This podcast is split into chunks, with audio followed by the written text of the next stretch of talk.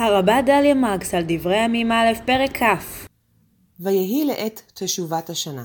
זה ציון הזמן הפותח את פרקנו. מהי תשובת השנה? פירוש אחד שניתן לביטוי הוא שמדובר ביום השנה לאירוע כלשהו, ואכן בהמשך הפסוק נאמר לעת צאת המלכים.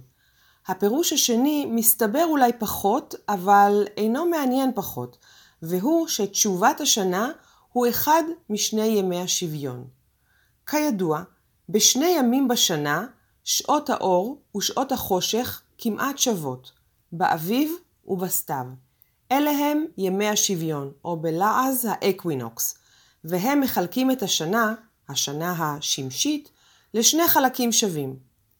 חלוקה קוסמית נוספת, שחוצה את השנה לשני חלקים שווים, היא זו של ימי הקיצון, או בלעז סולסטיס, היום החורפי שבו הלילה הוא הארוך ביותר והיום הוא הקצר ביותר, ויום הקיצון, יום הסולסטיס הקיצי, שבו הלילה הוא הקצר ביותר והיום הוא הארוך ביותר.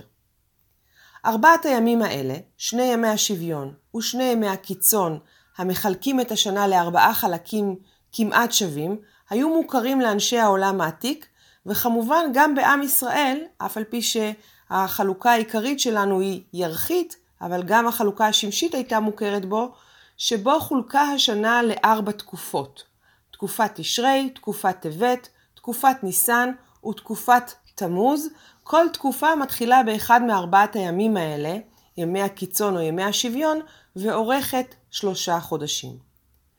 בתרבויות העולם, ארבעת הימים האלה גם זימנו אליהם חגים וימים מיוחדים, וכך גם בעם ישראל.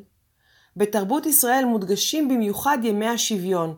אנו חוגגים וחוגגות בסביבות ימי השוויון הסתווי את חג הסוכות, וביום השוויון האביבי את חג הפסח.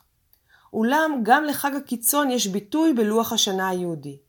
ביום הקיצון החורפי נחגוג את חנוכה. למעשה במחזור השני של 929 אנחנו שרויים ושרויות עכשיו בחנוכה, חג האורות. יום הקיצון הקיצי הוא מובהק פחות, ואולי נוכל לזהות את צום י"ז בתמוז כקשור אליו.